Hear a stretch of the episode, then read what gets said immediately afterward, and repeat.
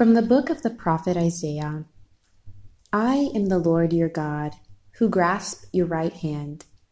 It is I who say to you, Fear not, I will help you. Fear not, I will help you, says the Lord. Your Redeemer is the Holy One of Israel. What a beautiful first reading in today's liturgy. These are the exact words that my heart needs to hear in this time. I think I can speak for all of us when I say that 2020 has not been the easiest year, and that we are living in a time in which there are not many certainties for the future. One thing is always certain, however God is with us.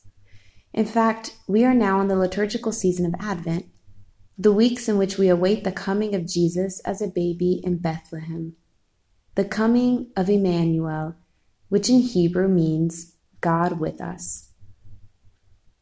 In this passage, the presence of God with us goes hand in hand with the call to not fear. In fact, it almost seems as if not being afraid was the result of the fact that God is with us. The prophet Isaiah shares with us the words of the Lord I am the Lord your God, who grasp your right hand. It is I who say to you, Fear not, I will help you. I grasp your right hand. The image of being led by the hand is a very tender one.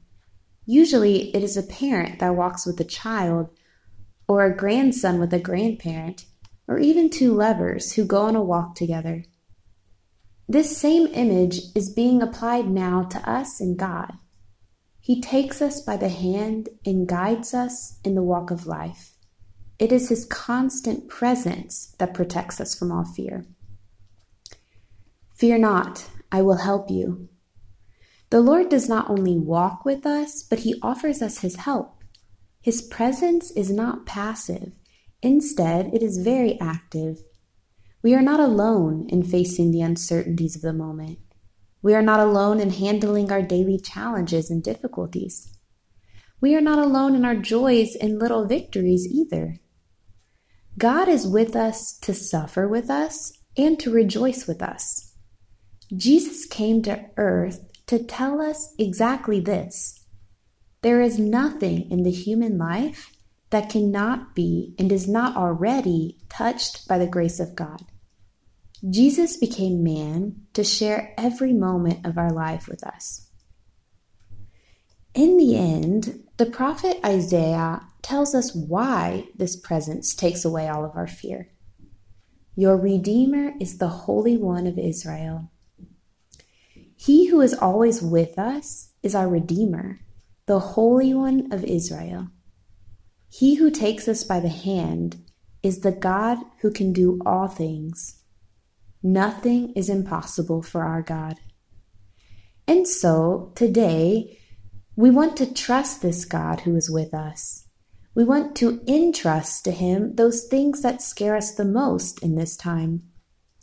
We ask Him to take away our fear and to allow us to walk confidently on the path He has laid before us, knowing that He takes us by the hand and never leaves us alone. I want to end by simply repeating these words of the Lord spoken through the prophet Isaiah to each one of us today. I am the Lord your God, who grasp your right hand. It is I who say to you, Fear not, I will help you. Fear not, I will help you, says the Lord. Your Redeemer is the Holy One of Israel. Have a great day.